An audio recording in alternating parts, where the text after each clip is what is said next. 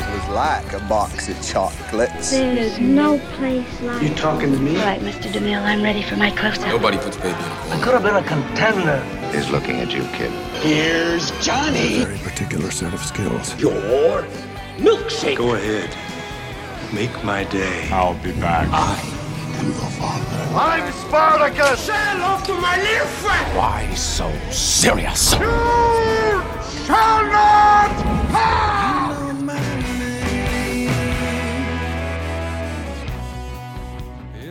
Welcome to the Real Features Podcast. My name is Sam. I'm joined by the founder, as per usual, Paul Cookson. How are you? I'm excellent, thank you. Very excited for today's episode. Oh, so. my God, yeah. This is a good one. Yeah. Australian well, acting royalty. I know. This guy has just cleaned up every award known to Australian T V going around. It's like the Godfather. Just talk about royalty. If we became a, a uh, republic or whatever, he would be my choice to He's lead the country. I feel like he is so wise. So what, like a president? Exactly. Yeah, give him all the power. And the... I mean, he was a he was a cop. He played a cop. Uh, you know, cops and presidents are very different, Paul. Jesus, of a small town. You know, not taking away from the role, but Jesus. Fuck. Yeah, uh, and of course, uh, who we are alluding to is yes. John Wood, Sir yes. John Wood. Oh. Great man. Yes. Yeah. Very generous with his time. And uh, yeah, gave us some good scoops as well.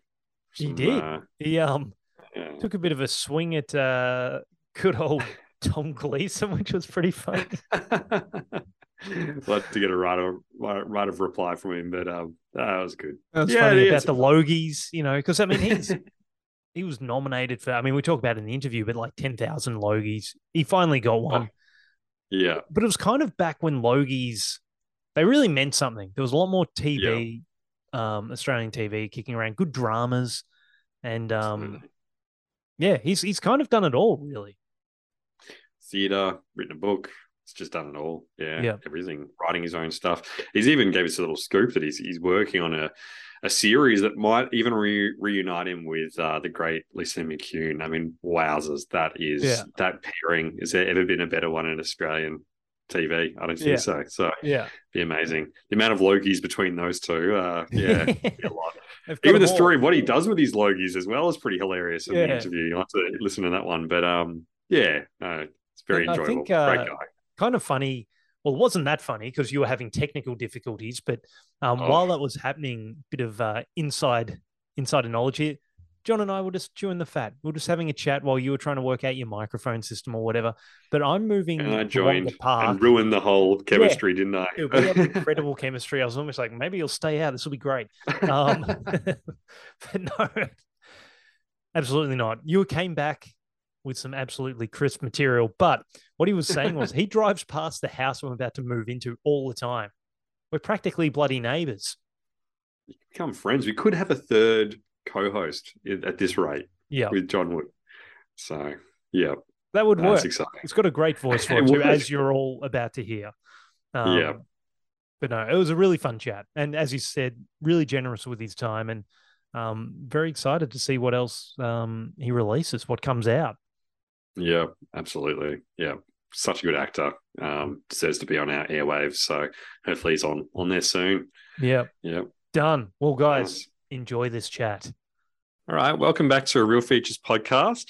Um, we are absolutely delighted to introduce our next guest. He's a six-time Logie winner. He's been nominated for a Gold Logie, or he was lo- nominated for a Gold Logie every year from nineteen ninety-seven to two thousand six when he won the award. Now, for our overseas listeners, that's essentially Australia's top honour, signifying the most popular personality on T V. Uh, he's a screenwriter, an acclaimed stage actor. He's even written and released his own memoir, How I Clawed My Way Back to the Middle. Uh, he's acted in almost every T V show of note in Australia over the last forty years. He's probably best known for his leading role in the legal drama Rafferty's Rules and playing Senior Sergeant Tom Croydon in the police drama Blue Heelers for over twelve years. He's Australian, uh, he's Australian acting royalty. Ladies, ladies and gentlemen, Mister John Wood. where's my crown? That's it, exactly. The king is here, Paul Cookson. Yeah, that's it. The king. It's a impressive uh, resume, though. Yeah. How are you, John? I'm well. How are you? Yeah, going well. It's a sunny day in Melbourne. It's um, yeah, it's nice. we were just, yeah, we we're just talking about uh, grass growing uh, because it is at the moment. You're doing a lot of mowing today. Growing, and I'm doing a lot of mowing. Yeah. um. John, as Paul alluded to in that intro, I mean, your career has spanned over forty years. What do you put the success on? Actually, fifty. fifty. Sorry, I sure just missing a decade. Changed you. Sorry. Good Lord. All right, so let me rephrase that. Um, you've been on our screen for fifty years. What do you put the success and longevity of your career down to? And you don't have to be humble here. If it's just talent, you can say that. I wish it was just talent. Um, uh, look, you know, like you can have all the talent in the world, but you've also, also got to have a lot of patience and perseverance, and uh, and you don't necessarily get all the all the roles that you go for, or all the roles that you would really like. I mean, I was tremendously lucky in my career to get the role of Rafferty, because I would imagine that every actor my age, and that, you know, that was back when I was in my mid-thirties, I, I imagine everyone in their mid-thirties was going for that role, and why I got it, I don't know. That's, uh, and funnily enough, I mean, it had all, they'd already made a pilot of it, directed by the writer, who was a guy named Ben Lewin, who has been quite successful in Hollywood, I think, but... Um, Ben um, actually directed it, and for some reason they couldn't edit it, uh, you know, so they decided to reshoot it. And in the original, the original pilot they shot, Chris Haywood played. Oh, oh wow! Okay. Rafferty. Mark Little played uh, the Fulvio character. I think uh, Simon Chill still played Sergeant Flicker, and I think maybe even Kate Wilkin played Pauline. But when they came to redo the pilot, um, for reasons best known to them, I, I have no idea. But uh, and I, I, I had been asked to audition for the for the pilot, and uh, I wasn't available. I was doing something else, and uh, I think I was actually playing Menzies in The Last Bastion, which was David oh. David and Kristen wrote that, and. Uh, That was about basically the battle for Singapore, but uh, mm. from a political perspective. And uh, and uh, so I just wasn't available. And when it came to reshoot it, Chris wasn't available for some reason. I don't know why. And I think Mark Little had gone off to uh, become a famous radio announcer in the U K. Yeah. And so, I mean, the roles went to myself and Archie Michael as yeah. Fulvio. And I mean, Archie's character characterization as Fulvio is probably one of the most favorite of any character on television. You know, certainly in the time I've been watching, everybody, doesn't matter. I mean, people still ask me where he is and what he's doing. Yeah. I have no idea, to be honest. I mean, he lives in Sydney. He's, he's a Melbourne boy originally. He's from Saint Albans, but uh, yeah, he he uh, uh, he's sort of vanished into the woodwork a bit. I know he uh, I know he still gets uh, a lot of theatre work, and uh, well, I hope he does. Uh, yeah. You know, the last couple of years, as you would know, have been terrible for all actors, and absolutely for old hams like me, it's been a nightmare. Yeah, I, but, I don't doubt it. Nobody who wants a seventy-six-year-old. Nobody really. It's uh, really? So it's it's been a it's been a tough couple of years. But uh, anyway, do you feel like it's bouncing back a little for yourself and in general? Oh, I cer I certainly hope so. Yes, yeah. uh, I did some voiceovers yesterday, in fact, for a new series of. Uh, Industry super funds ads, which oh. I've been oh, right.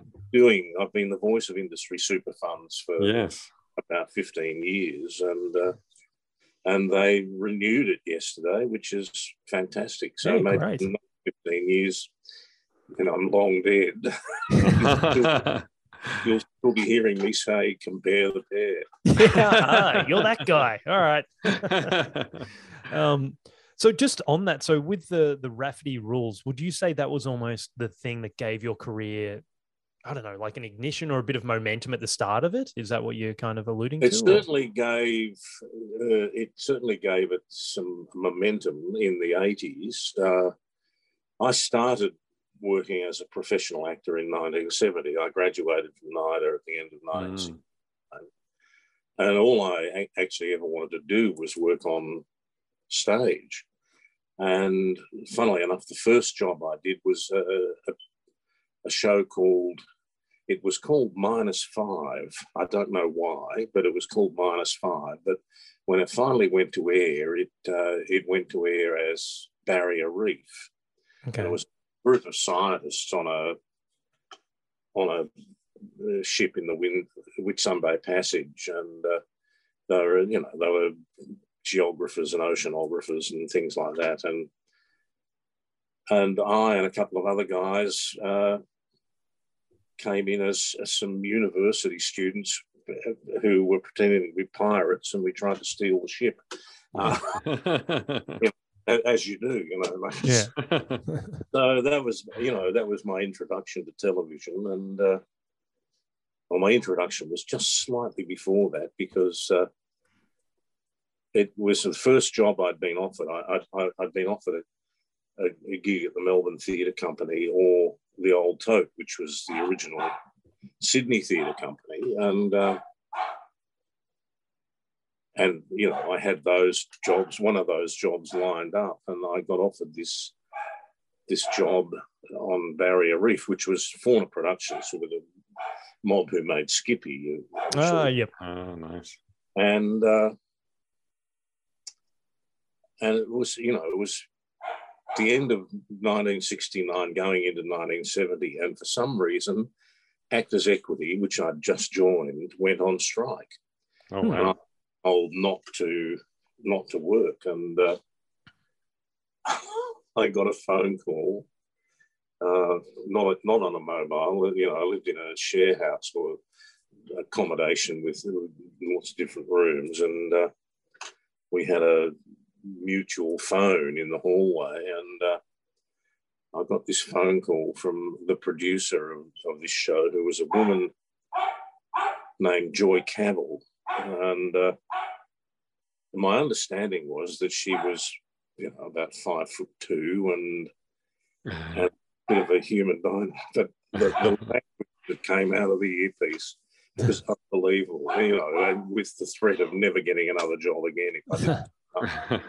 And uh, so it was, a, it was a very exciting experience. I nearly, you know, I nearly lost the job before I. Before I ever did it. It was, the, yeah. It was also the first time I ever flew. I mean, we flew on a seven two seven from Sydney to Brisbane, then a Fokker Friendship from Brisbane to Proserpine, and then a, one of those big Sikorsky helicopters with twin rotors that oh, yeah, yeah. Uh, shakes the whole, it shakes itself to pieces from there to Hayman Island and then onto the oh, boat. Wow. Yeah, beautiful part of the world, though. That's a good place to be working. Oh, wonderful, yeah. I mean, yeah. I, well, I, you know, like some of the crew would dive overboard and catch fresh coral trout. Wow, wowzers, wowzers. And, and I thought, what a great job. Be an actor. And, yeah. uh, and uh, of course, nothing's been ever, ever the same. And never, never yes. that ever again. But, yeah. Yeah, but it was a wonderful experience, yeah. And off the back of Rafferty Rules, um, you ended up getting, um, obviously we've mentioned all the, the Logies, but you won a couple for that. And then obviously, the you know, you kept kept collecting them throughout your career. I can only imagine what your version of the pool room would look like with all the little men statues uh, well, uh, sitting in there. And... Not in this room. There's, a, there's another room at the other end of the house, which is sort of a, well, I call it a library, but it's uh, you know, it's not that much of a library. It's mostly full of records and uh, Oh, yes. But they make great bookends. You know, that's a excellent. A row of books, and you know, put a logie up in it. Or, yeah. Or, but of course, whenever whenever anybody comes here to take photographs, they always want to put them all together. So yeah, yes, yeah. Get them off the shelf, and yeah, uh, I use them for shelving, guys. Come on. But it's, uh, but look, I'm very aware of what a great honour it was to win all those awards. It's uh, it's uh, you know, it's it's been belittled a bit. Uh, Tom Gleeson's got a I don't know what his story is. I mean, I've only met him a couple of times, but uh, he's he's sort of made he's made them worthless, really. Yeah, you know? He's a stand-up comedian, so he just puts crap on everything, essentially. Yes, he does. I I I really uh, I find his uh, style of hard quiz quite, you know, asking the questions quite objectionable. I mean, I think he belittles people, and uh, mm. and uh, that's not the job of a host, I don't think. You know, mm. look, it's, sometimes it's very funny, but uh, yeah. Yeah, mm. but I, you know, look, I, I'm very proud of all those wins, particularly when I did Rafferty's Rules. I won Logies for Most Outstanding Actor two yeah. years running, and uh, when you think of the number of actors that were working on television at the time, and things like Country Practice had been around for a long time, and there were, you know, there were a couple of cop shows, and you know, like all sorts of things, and yeah. to be considered the most outstanding actor in that field of people was wonderful. You know? Yeah, a real honour, I'm assuming. Yeah, great honour. So, yeah. yeah, absolutely. And, and just, you know, on, on acting in general, I mean, actors all have different approaches to how they go about it, method acting, things like that. But what is your kind of approach? Are you a method actor, or how do you go about getting into a character? You know, you've had some iconic characters. Did you walk um, around the house for fourteen years as uh, Sergeant Tom Croydon? Tom Croydon, you know? uh, that wouldn't work with my family. I'm a, but, uh, it's um, I, there, there are no hard and fast rules, I don't think, and I think once you instigate hard and fast rules, it all starts to fall apart a bit. You know, if you if you decide you're a method actor and you don't go beyond that, if you you know, if that's what you stick to. I remember we had a, I won't mention names, but uh, he's he's considered a great acting tutor, and he helps out all the time on various film sets for, to get, help people get into character. But he came onto Rafferty's Rules, and uh, and he was late for work the day we were starting shooting. I mean, we'd been in rehearsals and stuff. But because he was so tied to the method, he was sort of trapped in it in a way. Wow. And, uh, um, and you know, like commercial television is is like a sausage machine. You know, just if you don't get it all into the skin, it all falls apart. You know, yeah. So you've got to you've got to keep it keep the machine operating. And uh, you know, there's no time to talk about character, or yeah. you know, like it's it's uh, you've got to have a very clear idea of what you want to do right from the start. You know, from the very yeah. minute you set your foot on the floor, you need to. Uh, that's the washing machine. Is that uh, too? Is that too annoying? I can't hear the washing machine. I can hear the dog. What what type of dog do you have? Oh, it's Jack Russell, who's nearly fifty, and. Uh, He's uh, he's more geriatric than I am. He's got worse up. But uh, as I say, you put your foot on the floor, and, and you've got to be ready to go. And yeah, uh, this guy wanted to talk about his character to the director for, I think it took up nearly the whole morning. Oh my God! That you know, like that's that's impossible. Yeah, and, yeah. and he was late. He was late for filming because. He didn't. He he hitchhiked to the studio, you know, and with the studio was right out at Epping in Sydney, and uh, and he actually had cab dockets, but my character wouldn't use cab dockets. Oh my God!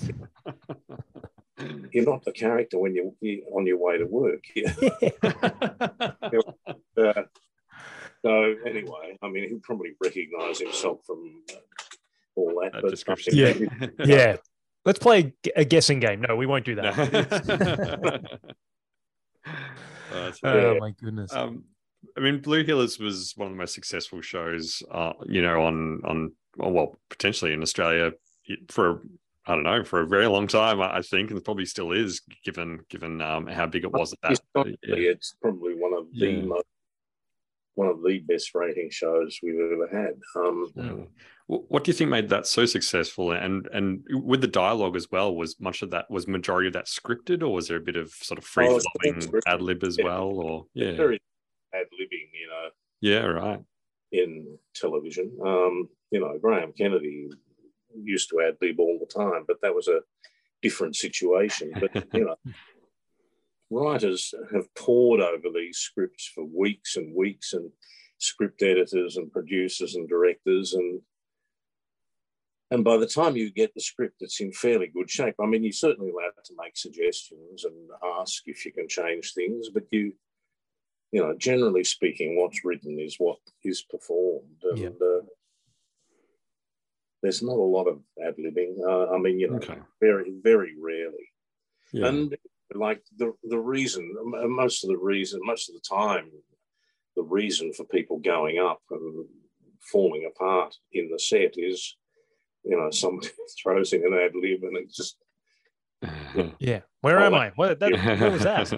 The whole atmosphere is broken, and it... Uh, And, you know, like, I, I don't imagine that there are too many movies that are made that are that have many ad-libs in them. I mean, I mm. think Ellen, for example, who is a great comedian, would, uh, you know, like, I think his films would be pretty tightly scripted. I, I don't know. I've, I've mm, never seen yeah. a script, but, uh, yeah. It, it seemed like as well from Blue Heelers, I mean, The, it seemed like all the cast had a pretty good relationship. I mean, it all seemed so natural the way you would all talk to each other. I mean, were you all pretty pretty close at, outside of um, the cameras as well? It'd be well, hilarious we, if you said not at we all. Were, but we were all uh, really good mates, and uh, there's no doubt about that. And, you know, like, you come to a show like Blue Heelers and... Uh, Yeah, I, yeah, I was, uh, well, I very nearly nearly didn't get the job um, because the uh, one of the heads of programming at Channel seven uh, didn't believe that anybody, he, he thought that nobody would believe me as a police sergeant hmm. because they'd remember me as a magistrate, and so don't give me the job because it's not going to work. And wow. uh, You know, so I was very lucky to get that as well. Yeah. Mm. Because, as I say, every every actor my age would have wanted to play it. Yeah, absolutely, absolutely. What a success! Yeah, it was a runaway success for for Australian well, T V. Fantastic, but you know, uh, when it started, nobody in the show was actually known to an audience except mm. for me. Which mm, uh, that's true. You yeah. know, uh, you know. I mean, I'm not bragging about that or being a blowhard about it, but mm. we, uh, when we all first met, I'd never seen any of the others in anything. Yeah.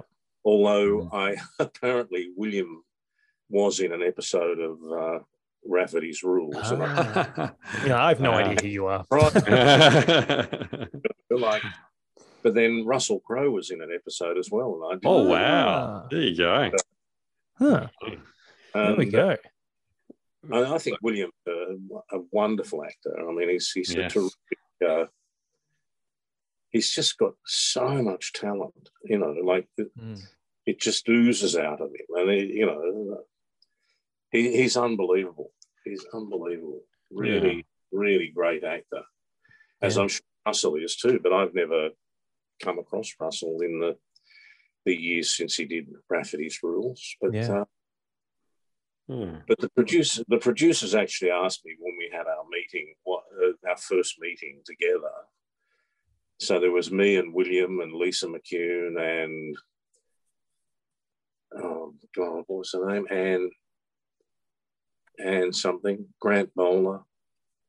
Um, Martin was Martin. Martin Sachs. Yeah, yeah. Martin, yeah.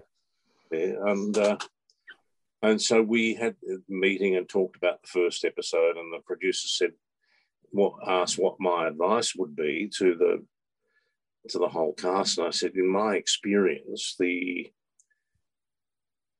the best thing you can possibly do is make any guest artist feel really welcome. You know, make them make them feel part of the show, because yeah. without there is no show.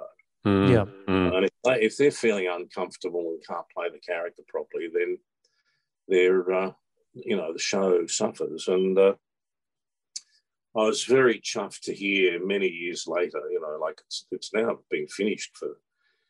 It was finished in two thousand six, so it's a long time. And uh, yeah. And I keep, I still meet, run into people who say that it was the best set they ever worked on. You know, they uh, wow.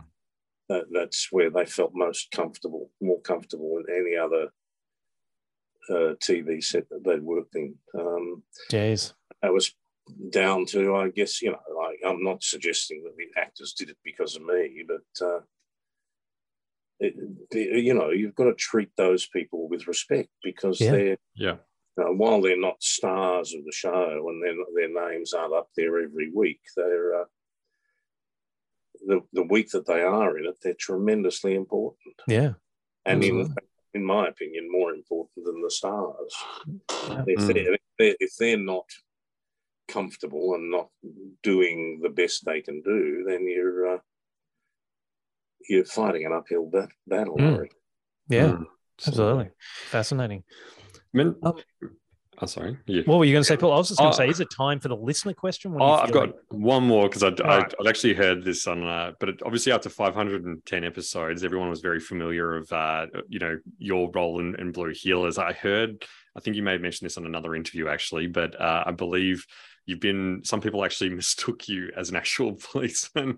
um, I think there was a, a few situations or stories where um, someone, yeah, was it? Oh. People, yeah, people do that all the time. I mean, it's you know, I had a, I've had a couple of experiences where, you know, I was walking past Flinders Street Station, and uh, this guy who obviously didn't have his Mikey card came out and jumped over the fence, and he landed at my feet, and he went off in, in big trouble. And uh, you know, there, there was another occasion where I was, when I was doing Rafferty's Rules, we were filming at Manly Courthouse, and we were filming on the front steps, and uh, and this guy was led up the steps, you know, past the film crew, and and walked past me. He was in handcuffs and being helped up the stairs by a couple of coppers, and. Uh, And he came up and he looked at me and he was, I wish you were my fucking magistrate. See, you need to be a method. If you were doing any method, you could have, uh, you could know, have taken the case. Yeah. Well, maybe, but uh, yeah. Anyway, but I mean that, you know, like you become very familiar. You know, like I remember standing in the street. I, I tend to prevaricate when I'm in the street. If there's a choice of two sandwich bars, I can never make up my mind which one to go into. Yeah. And uh, I was standing in front of one one day, and this woman came out of a, a shop next door and just took me by the arm and uh, started to walk me away. And and when she realised, she nearly died. She, she, thought I, she thought I was her husband. That level of familiarity is extraordinary, you know. Yeah. And it's sort of understandable because you've been to their house, you know, you've yes, been yes. in their living room every week for five years or yeah. in Blue Heelers, twelve years. Yeah. You know? Yeah. Part of the furniture. Yeah. Mm. Yeah. Yeah. Amazing. All right. So let's, let's get to the listener question. So this is a doozy. This is from Thomas Sargent. Sargent. All right. That's a fitting last yeah. name. Yeah. So Thomas says, hey, with the rise of global streaming services, how do you think this will impact the local Australian film industry? Good question, Thomas. It is a good question, and I... Uh... Oh, we uh, lost John at a pivotal time. Oh, got him back. Here we go. He's back. was probably somebody trying to sell me some wine, I think. Yeah. You should take that call then, John. Yeah, that's important. That's good, good deal. Uh, yes. Uh, sorry. So, uh, yeah, so it's a, a, Thomas's question is good. Uh, and perfect surname, Thomas. The, I, I'm hopeful that it's uh, that it's going to be good for Australian television. Uh, well, it can only it can only be be good because, you know, to be perfectly honest, the commercial networks, apart from the fact that uh, I think Channel ten is about to do a reboot of Heartbreak High, mm.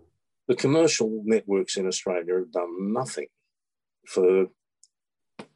As long as, as long as reality shows, really, and contestant well, shows, yeah. I can't think of a single single drama.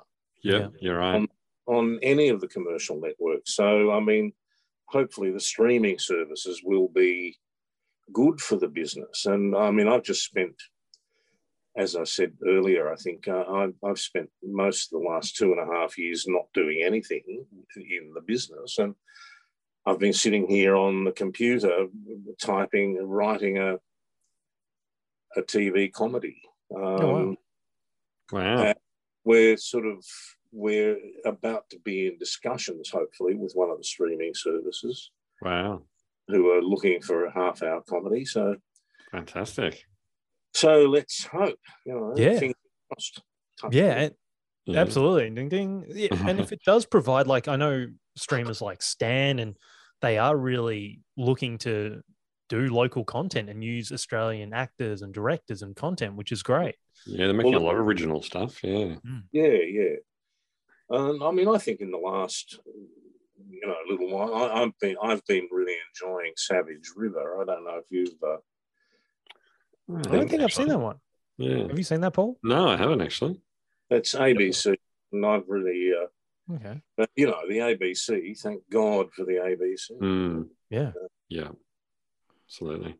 Yeah, it's interesting because I mean we were talking about the Gold Logies before about how back then it kind of meant a lot because it was sort of you had all these massive dramas that you know it, it really was you know the best the content was there T V you know almost actor and actress uh, during that that time, whereas now it's sort of almost just a popularity contest on, on you know, kind of who's, it's not really, yeah, I don't know. Personally, it's been feels like it's, yeah, watered down. Because there's not, not as much, yeah, original con content, yeah. But, um, yeah, I mean, it's, I mean, I'm very, as I said earlier, I'm very proud of the fact that I won those most outstanding actor Logies mm. because they were, they were judged on the work I'd done, not on my popularity, and mm-hmm. in fact, the first Logie I won was for Best Supporting Actor in Power of Our Glory back That's in right.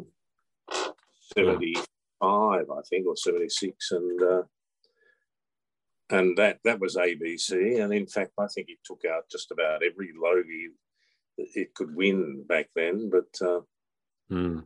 but it was also the first big uh, costume drama that the A B C made. It was, uh, mm. and uh, unfortunately, I don't think they've.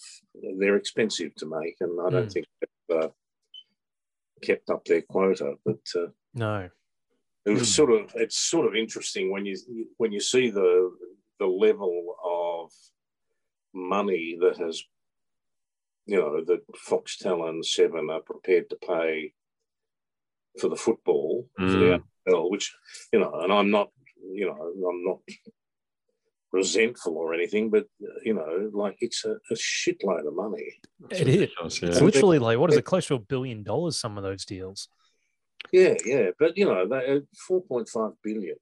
Is that what it was? You know, and it's going to raise the average wage of a, of a of an average footballer from three hundred and eighty nine thousand dollars a year to five hundred thousand dollars a year. Well, most of the actors I know have never earned three hundred thousand dollars. So, mm. you know, I mean, I have a couple of times in my career earned that sort of money, but yeah, yeah, ninety percent of actors, well, ninety nine percent of actors would yeah. never earn anything, yeah. and and I think that's tragic, really. You know, but mm. I remember when uh, Blue Heelers was cancelled because of the football. You know, no, oh, wow. And the Seven Network uh, refuses to accept the fact that that's what it was. But there's no no question after, and the, the amount of money we're talking now, four four point five billion is is huge. I mean, it's over a period of eight years. But back yeah. back in the day when Blue Heelers was cancelled, they the, uh, the Seven Network signed a contract with the A F L for seven hundred ninety million dollars for the broadcast rights for two years. Mm-hmm. seven hundred ninety million dollars for two yeah. years. I mean, we would have been lucky to have ten million dollars spent on Blue Heelers over its entire lifetime. Yes. I was going to say, you can make a lot of Blue Heelers for seven hundred ninety million dollars. Yeah. Well, I worked it out to about seventy-five years. You could have been seventy-five years. My brother, who's a mathematician and a scientist, worked it out at two thousand dollars a kick. Yeah. Oh, my God. It is crazy to think Blue Heelers, yeah, again, as we said, one of the biggest shows in Australian history, and yet the, the that difference, yeah, it's just crazy, mind, mm. mind-boggling, because the ratings of, of Blue Heelers compared to A F L, yeah. It's only very hard. And so the, the ratings were starting to slip, yeah. um, but it was still rating over a million most weeks, and it was rating better than All Saints, which mm. was retained at the time. It was retained because it was a Channel seven production, whereas Blue Heelers was uh, Southern Star. Yeah. Wow. Something had to go, so it was pretty obvious which one would go, and we did. And, uh, you know, look, fair enough. I mean, I don't I don't hold any grudges or anything. It's, uh, But it's, mm. you know, like I wish they would bandy those sort of figures about for making Australian drama on television. Yeah. Absolutely. Absolutely. And not even if it's that full amount, but just a little more. There's just yeah. lack of investment. Apparent.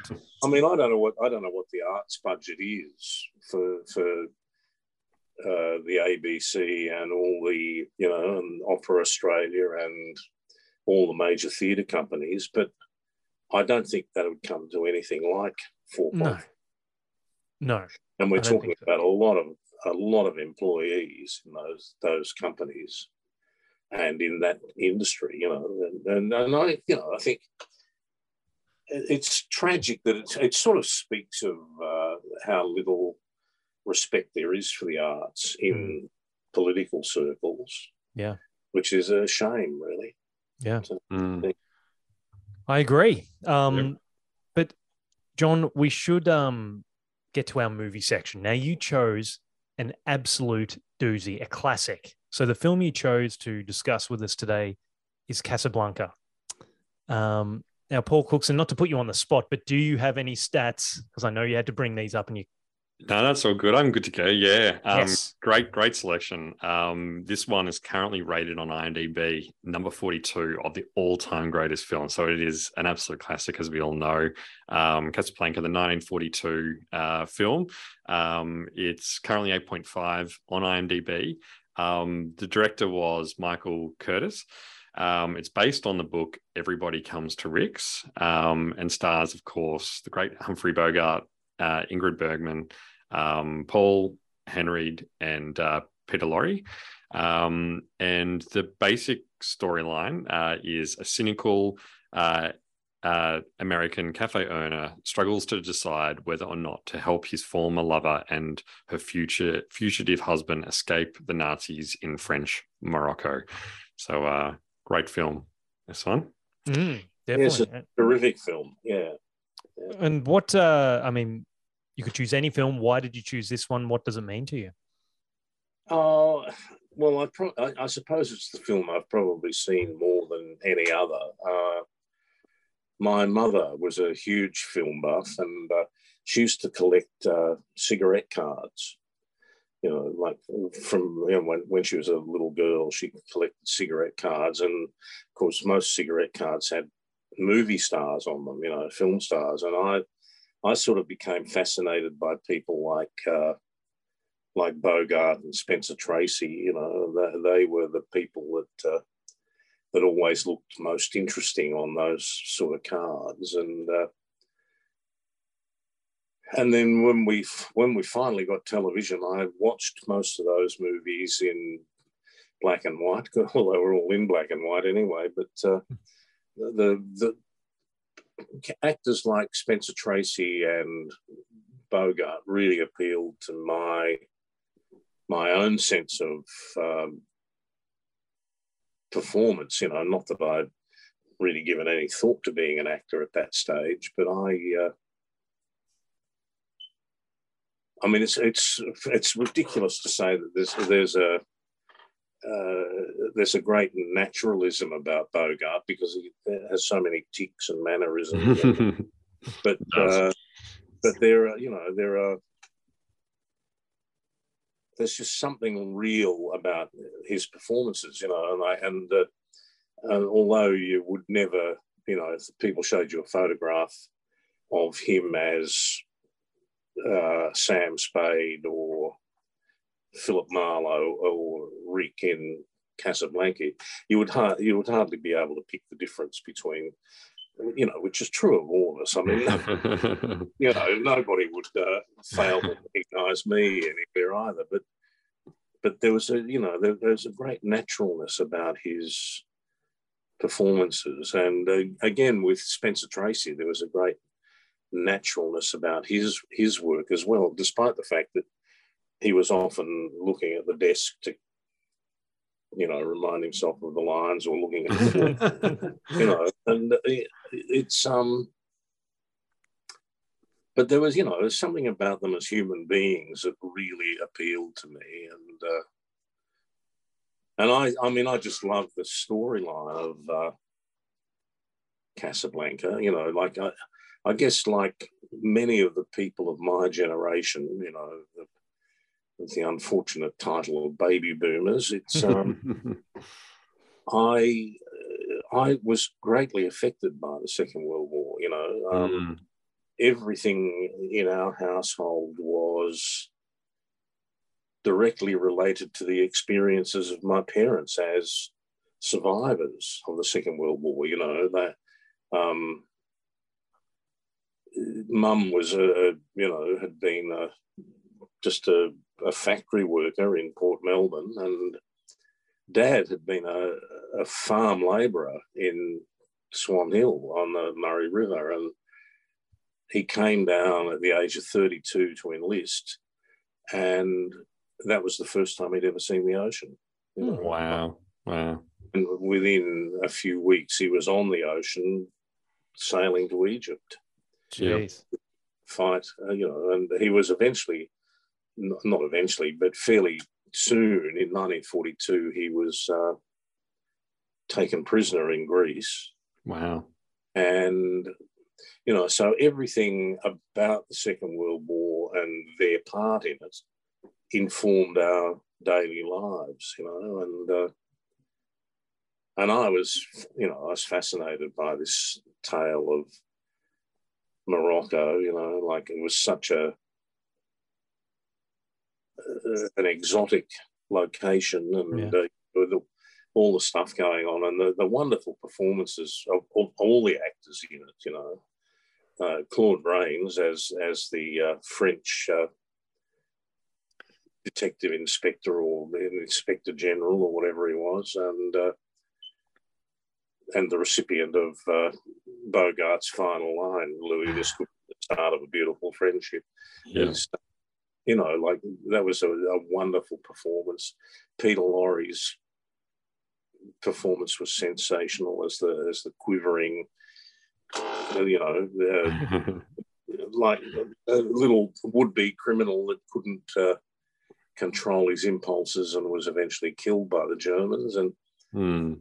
Paul Henreid was uh, was great as Ingrid Bergman's husband, and uh, yeah, and she was, I mean, she was fantastic. And of course, I discovered also during the course of my childhood that my my great grandfather was Swedish. You know, so I uh, hmm.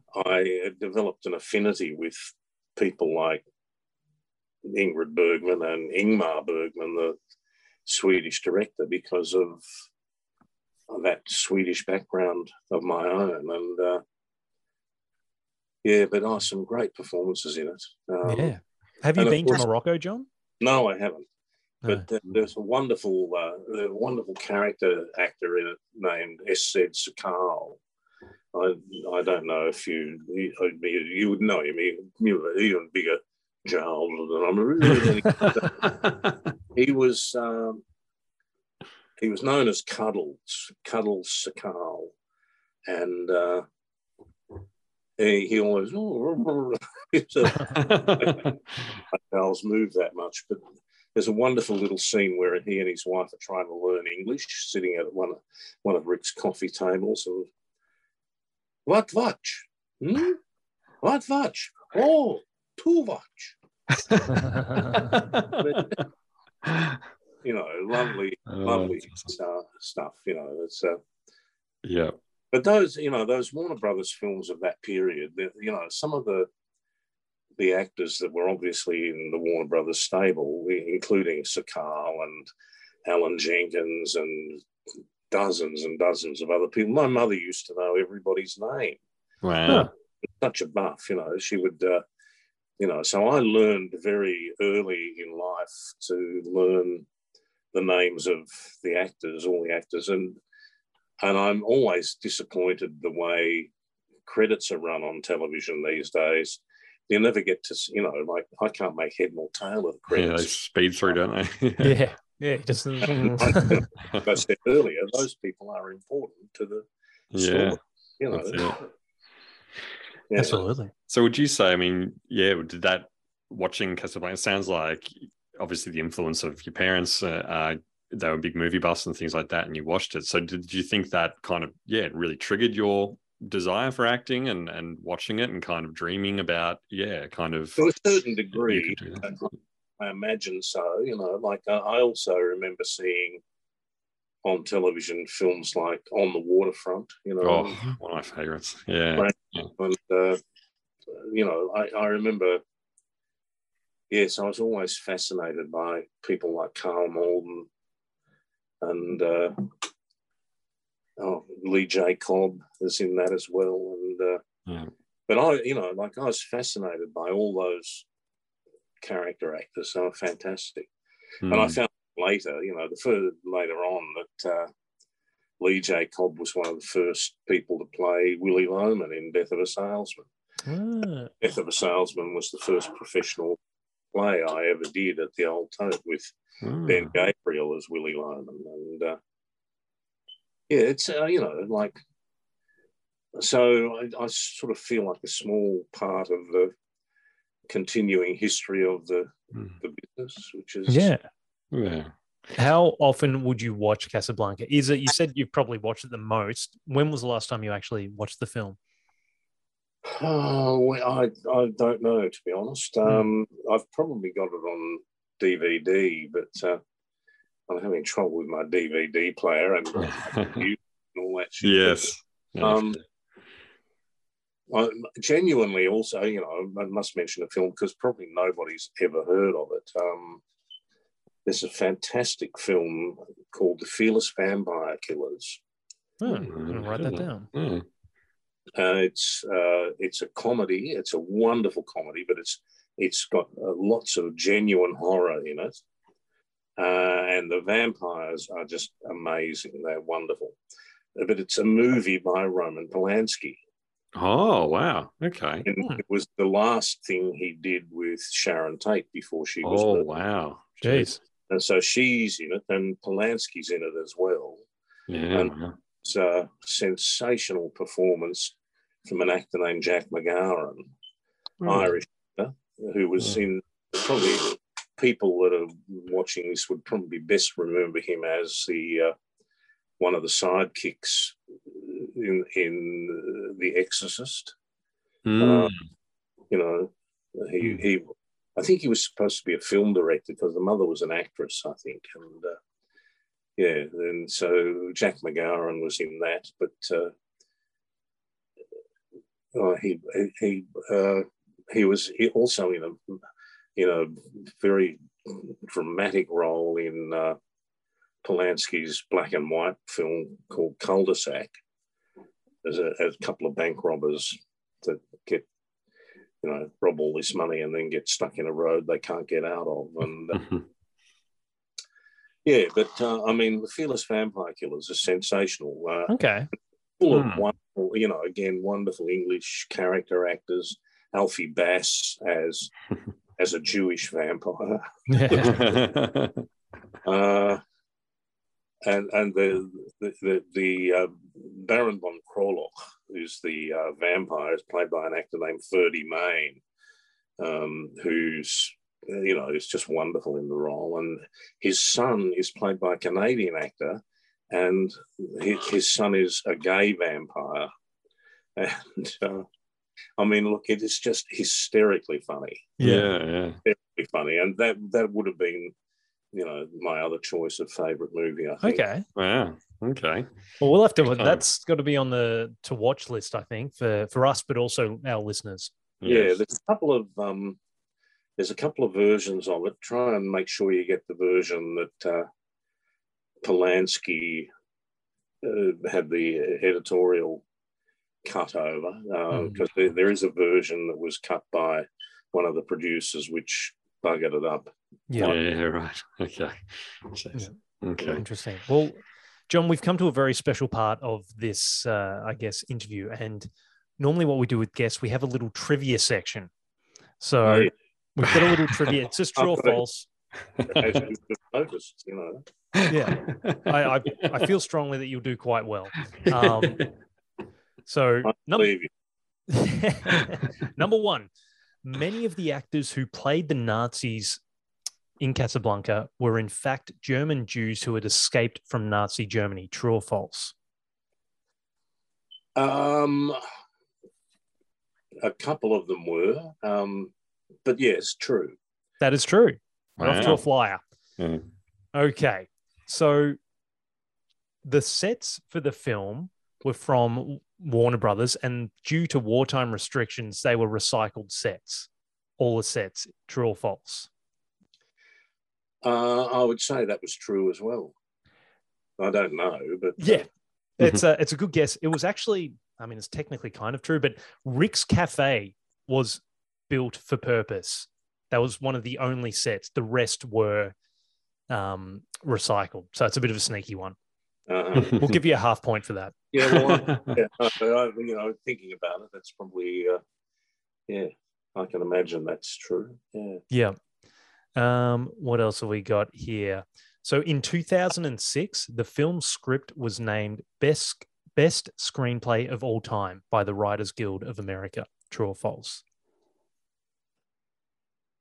Um, that'd be a uh, that'd be a bit touch and go as well, because uh, it was changed so many times, mm-hmm. and the ending was changed so many times, even when they were. But look, I think it's, uh, I believe it is, so I'll say it's true. I like it, and it is true. That is correct. Hey. Good stuff, John Wood. Okay, so moving along, Sam's piano, the actual piano, sold for more than six hundred thousand dollars at a New York auction in December twenty twelve. Ooh. Um, that wouldn't surprise me at all. I mean, uh, things that I would consider much lesser value have sold for much more. uh, I'd, I'd say, yeah, I'd say that was true as well. That is true. Dominating this, John. Yeah. Right, so, lucky last. Warner Brothers purchased the play for one hundred thousand dollars, the most ever paid for unproduced work up to that time. Uh, it's possible, but I, I that's a lot of money in those days. I, I think that's too much, considering they had writers like F. Scott Fitzgerald working in their script department. I think, I think that's probably too much. That's correct. It is false. Wow. There you go. John, you win the car. You've done yeah. it. What do I win? You win Paul Cookson's car. We obviously are not sponsored by anyone. Hang Paul on, what? Will, yeah, Paul will give you his car. Oh, what? It's a, it's a Mazda. It's great. Um, no, very good. Thank you. Very good. Yeah, um, no, well done. But they're all, I mean, they're all common sense, aren't they, really? Yeah. Those, yeah. Yeah. Yeah. Absolutely. But yeah, you're right. Humphrey Bogart, he's got such a presence on on his uh, everything he does. He's just got such a presence the, the way in this, in this film, the amount of classic lines that came out of it, um, primarily shot kind of in the, in the one area for a lot of it, but just the scenery and everything, it's just so beautifully shot. Um, yeah, absolute classic. Yeah. It's um, yeah, yeah, strong film. Choice. Yes, well, John. Before we, oh sorry, go on. You know, Michael Curtiz directed it, but he's the one that is, I think he's the one that's reputed to have said, uh, bring on the empty horses. He was Hungarian. Yeah, that's right. I heard this. Yeah. Yeah. But the other thing, you know, like when he said, bring on the empty horses, David Niven and Errol Flynn pissed themselves laughing. and, uh, And Michael Curtiz said, you guys, you think I know fuck nothing, but I know fuck all.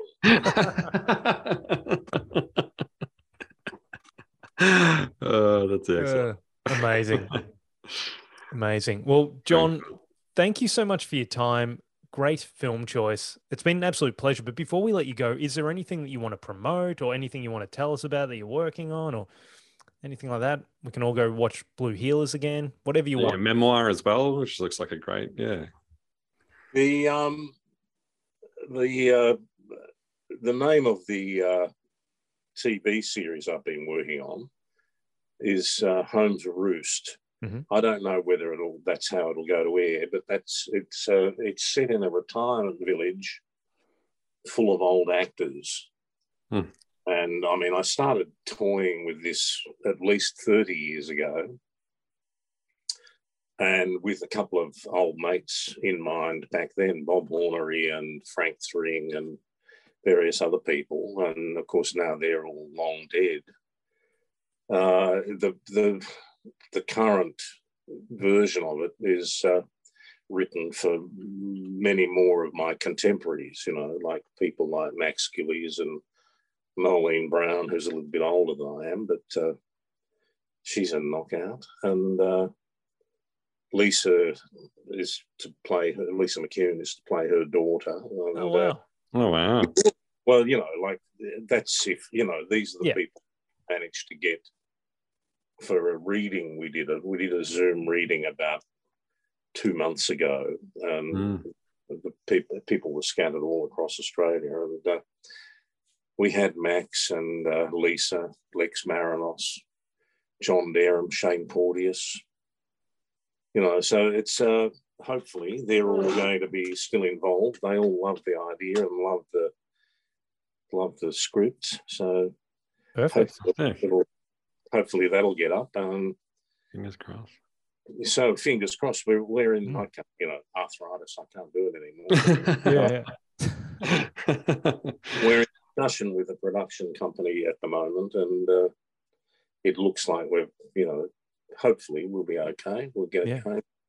Um, and then Max and I are back in, back on stage early next year in Adelaide and Perth in a show called Mono, uh, which we've done several, well, you know, quite a lot of performances of already around New South Wales and Brisbane and uh, a few in Melbourne, and we're doing that in January, January and May, I think, next year in Adelaide and Perth, and perfect. Uh, and it's it's a lot of fun. Um, yeah, and we'll be doing that with Emily Tarhini, who you probably know from uh, McAuliffe's Mad as Hell. And, yes. Uh, yep. Yeah. Yeah. Mm. Mind you, she's four years younger than Max and I, so it's uh, diversity, I guess. You know, fantastic. Yeah. Oh, that oh. sounds like you've got a few things happening, and and as we you were saying, and we've definitely got our fingers and toes crossed that that show gets up, and look forward to hopefully seeing it on our screens. Well, yeah. Let's hope so. Yes. Yeah, John Wood, thank you so much for joining us today. It's been an absolute pleasure. It's been a pleasure for me too. Thank you.